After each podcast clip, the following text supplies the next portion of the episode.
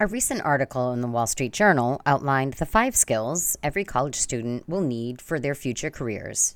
And nestled in among those five was, you guessed it, networking.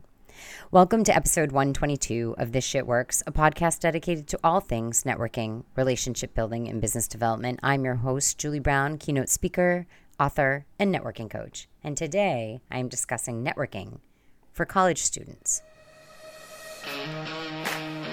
Welcome to This Shit Works, your weekly no nonsense guide to networking your way to more friends, more adventures, and way more success with your host, Julie Brown. Here we go.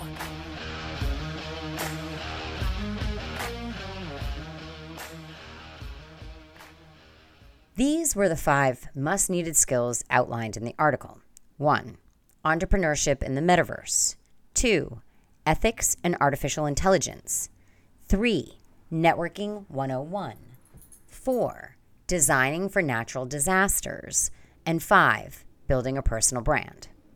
I, of course, am an expert in number 3, Networking 101. The article states that this is needed more than ever because of the virtual internships and online classes that were common during the pandemic. Many students missed out on learning social skills important to their careers.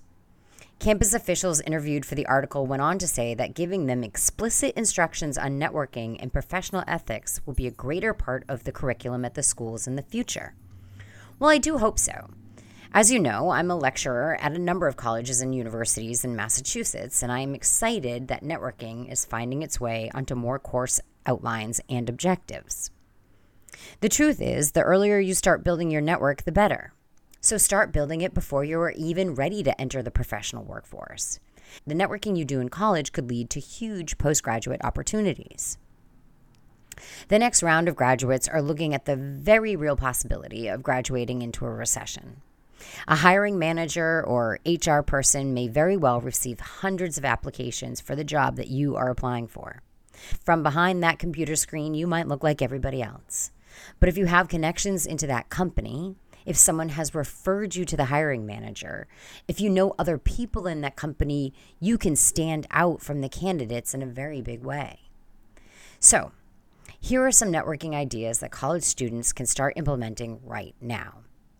First, network with your professors. Your professors have taught some of the best and brightest in your industry.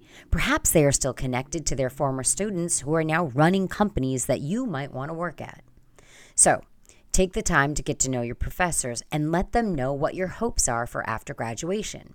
Even if all they can offer is advice, that is priceless as well. Second, depending on your industry, you have most likely interned during your undergraduate courses.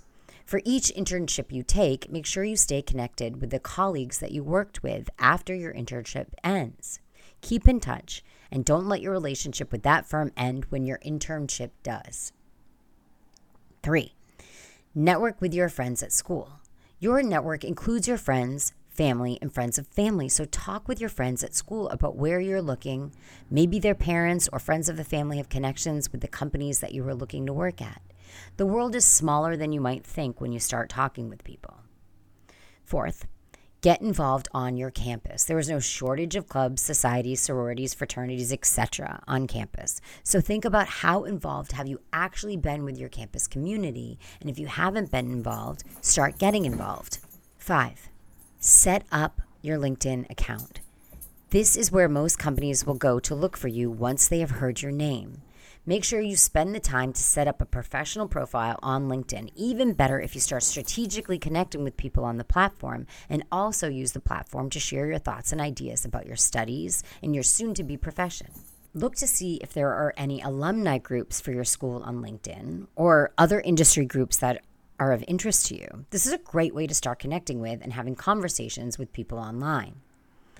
And sixth, don't be afraid to network, to reach out to people, to ask for strategic introductions. This is how business happens. And the earlier you do it and the bigger your network is, the more it will work for you. And just a little bonus tip listen to this podcast, read my book, and do a little bit every single day. All right, on to the drink of the week, which is aptly named The Graduate. According to a Reddit thread, the story goes that this drink was invented by Jeff Hansen at the Spoke Club in Toronto when a customer sitting at the bar had just received his master's degree and wanted to celebrate. The customer asked Jeff to make him the most expensive cocktail he has ever made, and this is the result.